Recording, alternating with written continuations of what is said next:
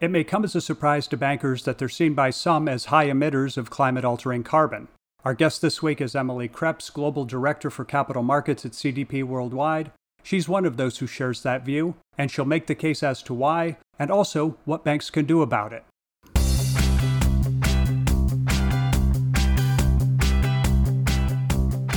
Actionable insights can help power smart decisions. Each week, the BAI Banking Strategies podcast focuses on important issues facing financial services leaders, as well as the emerging trends that are rapidly reshaping the financial industry. I'm Terry Badger, your host and the managing editor at BAI. Pull up a chair and join us. Focusing on environmental, social, and governance issues came to prominence in the investing world in the early 2000s, and now ESG, as it's known for short, is a topic with growing stature in banking as well. Our guest on the Banking Strategies podcast this week is Emily Kreps, Global Director for Capital Markets at CDP Worldwide. She's here to talk about carbon and climate and how banks should be thinking about their impact on both. Emily, we appreciate you joining us. Thank you so much for having me. Emily, let's start with a little background on CDP Worldwide, what your organization is, the sort of work you do, and on whose behalf you do that work. We started 20 years ago in the UK to mobilize investors and use their authority to compel companies to disclose information around environmental issues, particularly at the time around carbon emissions. So we run a global environmental reporting process where at the request of, of, close to 600 investors and financial institutions, we ask companies to disclose around climate change, water security, and soft commodity driven uh, deforestation. Increasingly, we're seeing banks, insurance companies, and other players in the capital markets also become requesting authorities and use this information to manage the portfolios and potential environmental risk that they see coming. So, you're recently out with a report called The Time to Green Finance that's focused on financial services globally. This is the first time you've dedicated a full report to the financial industry and its climate impacts. Why did you think it was important to concentrate on finance, and what goes into the yardstick that you're using to measure the industry's impacts? In 2018, CDP redesigned our questionnaire for all respondents, all responding companies, to focus on alignment with the TCFD, the Task Force on Climate Related Financial Disclosure. At the time, we also introduced sector specific questionnaires. And because we're a nonprofit with constrained resources, we started with the high emitting sectors, uh, the traditional oil and gas, extractives, metals and mining, and such. And each year for 2018 and 2019 and 2020, we added additional industries. 2020 was the first year that we added financial services with an industry specific questionnaire. Now, why this is important is because we were asking companies, particularly financial institutions, not to look at their operational activities, but to look at their business activities. So, to look through the operations of their company to say, what are you enabling to be financed based on the business activities in which you're engaging? And we're seeing that this is becoming a really important theme, both from a regulatory perspective, but also from, uh, from a business and client perspective. So, one of the report's most prominent conclusions is that the financial services industry should be considered a high emitting sector of the economy. I'm not sure the financials think of themselves that way, you know, being in the company of the energy producers, the miners, the cattle raisers, other folks that you mentioned earlier. So, how did you get to the conclusion that finance belongs among the high emitters? Well, I think the easiest parallel is probably the auto industry. When you start thinking about the auto industry, you have scope one and scope two emissions, which go to the energy associated emissions and the emissions with producing the product. But scope three for the auto industry is particularly high, where we talk about use of sold product. And that's where it's the emissions generated from the cars driving that really start to increase that, that exposure. If we draw that parallel over to the finance industry, financial institutions are in a position of being providers of capital. And as those providers of capital, they're enabling their clients to engage in certain activities. Now, those certain activities may be building a new energy plant. And then the question is is that energy plant a solar plant or a coal plant? And that would greatly impact the emissions that would be assigned to that financial institution. So I guess the easiest thing to do, really, as financial institutions start to think about this is to equate themselves to the auto industry in that emissions calculation. So, for banks, lending is obviously a core component of their business, providing capital. And it's a highly competitive business in the US and getting even more so with all the fintechs piling in. In that kind of competitive environment, how much can any banking institution influence the terms for providing capital? And why would any of them want to go down the road that's so potentially risky to their business? So there are kind of two components to this. One is on the regulatory side, we see all indications that many of the central banks are moving towards looking at the climate finance component of their monetary systems. And so that will impact banks and their ability to do business in the longer term. But on the customer side, these customers that have spent a fair amount of time looking to transition their companies to fitting into a more appropriate environmental operating model, they want their banks, they want their service providers to be aligned with their values and to help them on that transition. So what we're seeing is a fair amount of competition among banks to be banking those companies that are really at the forefront of managing this transition. So rather than saying that by engaging in certain practices, banks may lose out, I would argue that it is a significant business opportunity and if anything, their customers, both on the corporate side but on the retail side as well, are increasingly looking for their service providers to align with the values or the mainstream um, systemic issues that we're seeing in society. The report does discuss these opportunities to some degree that you, you just referenced. Can you tell us more about what these opportunities are and, and how banks and credit unions might specifically be able to realize them? We've seen from a bond issuance perspective a significant rise in the green bonds, where the use of proceeds is going directly to fund sustainable business models, whether that be on new energy investments or new transportation investments, development in food systems and such, I would anticipate that that really continues to grow.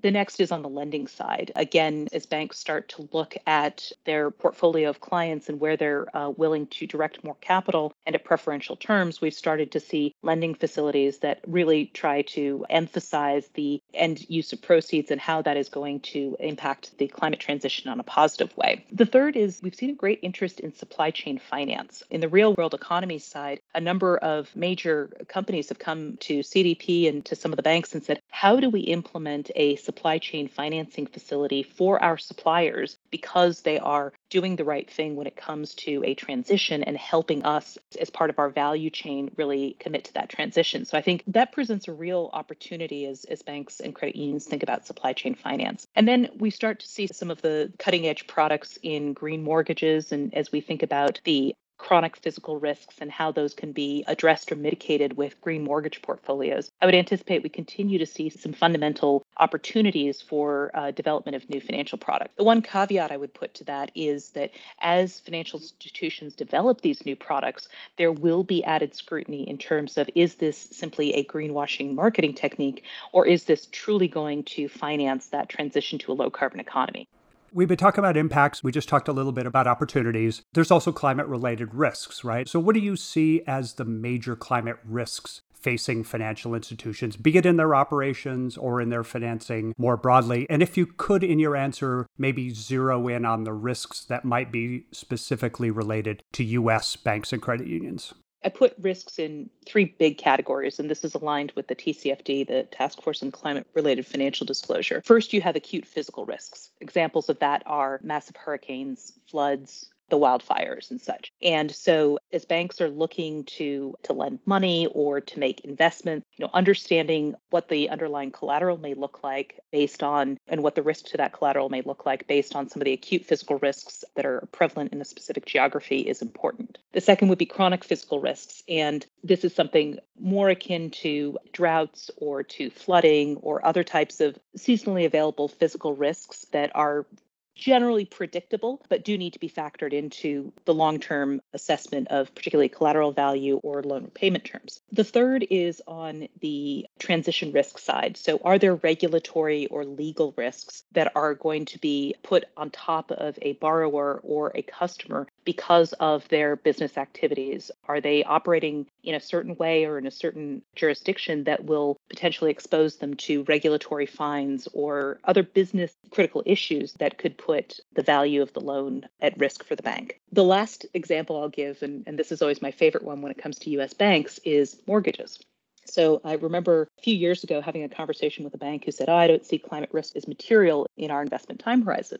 And I said, Well, are you underwriting mortgages in South Florida? And they said, Well, absolutely. I said, Well, you're underwriting a 30 year mortgage in an area that is susceptible to rising sea levels. And they said, but we get it off our books in three years. And I said, but how is that not financial fraud if you are simply risk transferring, knowing that in 30 years there may be an impact to the value of that mortgage? So I think those are all the types of things that I would expect US banks and credit unions to be grappling with. One of the more surprising findings that I saw in the Time to Green Finance report is that half of the financial institutions that took part in your research they don't do any analysis at all on how their portfolio, be it, be it a, a lending portfolio or an investment portfolio, how that portfolio impacts the climate and what the risks are. So, why do you think this is not a regular thing on their to do list? Could it be like your Florida mortgage example that you just gave? Could it be that the relatively long time frame for climate change is outside their planning horizons?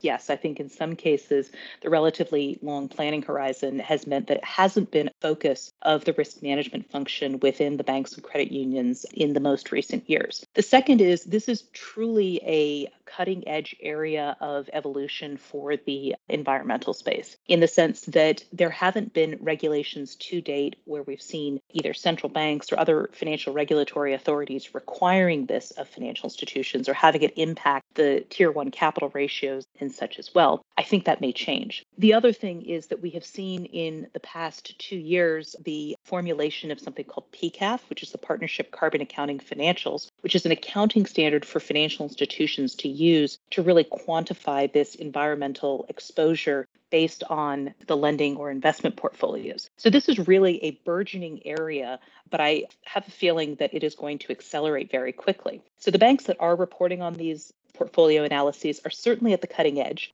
but we also recognize it's really the beginning of a relatively long journey. You talk about some of these financial institutions that are early, that are moving with, with some purpose on climate risk. The report says that some have low carbon transition plans and that they're working to align their portfolios with those plans. So, what do those plans look like, and, and what sorts of things are they doing in pursuit of the portfolio alignment that other banks might be able to learn from? Some banks are setting science based targets, which means that there are defined methodologies on an industry specific basis to set emissions reductions target based on a temperature pathway to limit global warming to one and a half degrees Celsius in, in 2050. In order to set those science based targets, they need information from the real economy, which CDP has been, been pursuing for, for quite a number of years through our, our disclosure process. Other banks have put in place uh, investment policies or restrictions. For example, no new coal financing or accelerated investment in renewable energy or investing in industries that are compatible with a low carbon world based on kind of a forward looking uh, finance model. A lot of instances, these banks are saying, how can we use our balance sheet to facilitate a transition to a low carbon economy? And that's really what we're seeing. The report also finds that a significant majority of banks and insurers are talking, they're, they're interacting with their clients on climate related issues. So the awareness seems to be there, but, but the suggestion is that financial firms may not be taking their own advice. Why do you think that might be? I think that the business opportunity is clearly there in terms of being able to provide innovative financing opportunities to address this systemic issue that we have in the environmental change.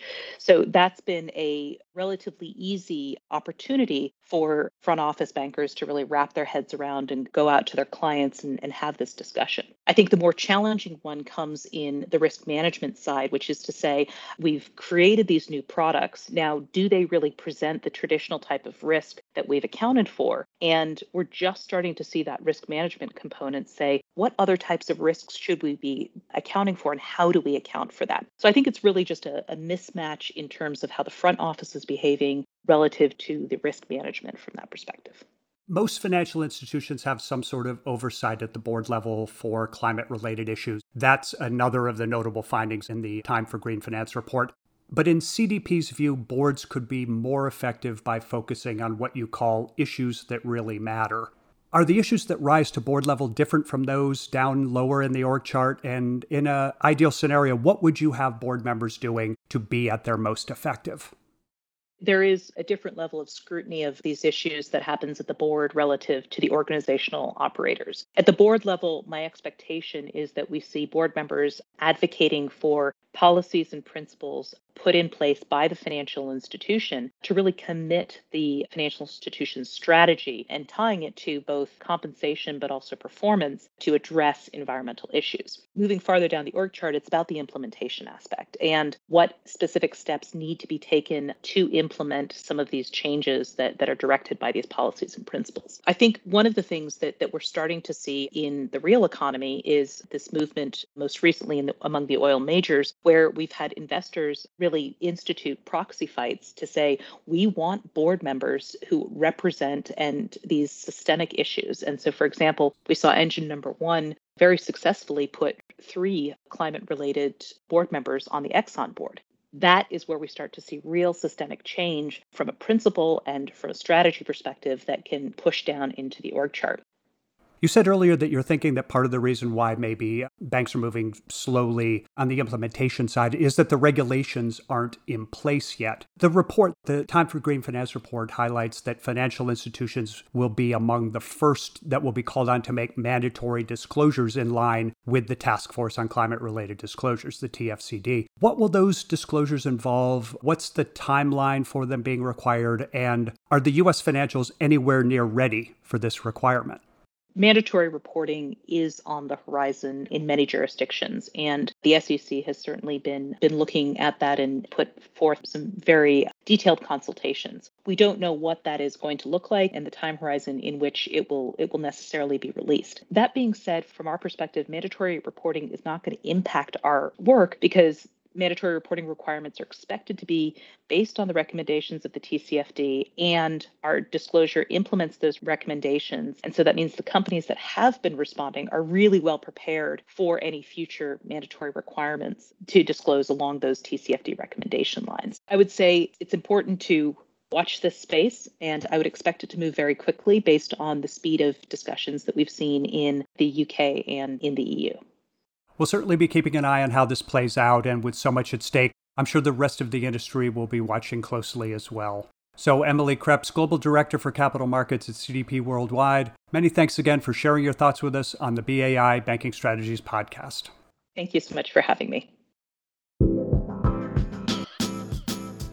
A few takeaways from the Time for Green Finance report and the rest of our conversation with Emily Kreps from CDP Worldwide. First, one of the report's key conclusions financial services is a high carbon sector of the economy, not from its own operations, like, say, the mining industry, but from the operations of the companies being financed. Emily compares it to car makers, who enable emissions through the vehicles they sell. CDP's view is that by being providers of capital, financial services are likewise accountable. Banking is such a competitive business that any given financial institution may balk at the notion of cutting off good clients whose operations may be high emitting. After all, said client can likely just cross the street to find a willing lender. But Emily says that at a time when customers seek out businesses with shared values, a number of financial firms are seeing green finance as a significant business opportunity. And finally, those early movers are putting in place low carbon transition plans, and they're working to line up their portfolios with those plans. Some are using science to set emissions impact targets, while others are opting for internal policies or restrictions to guide their actions prioritizing renewable energy financing, for instance, as a way to use their balance sheet to downsize their carbon footprint. Thanks for listening to the BAI Banking Strategies Podcast. I'm Terry Badger, Managing Editor at BAI. Please join us again next week for another conversation on an important topic for the financial services industry.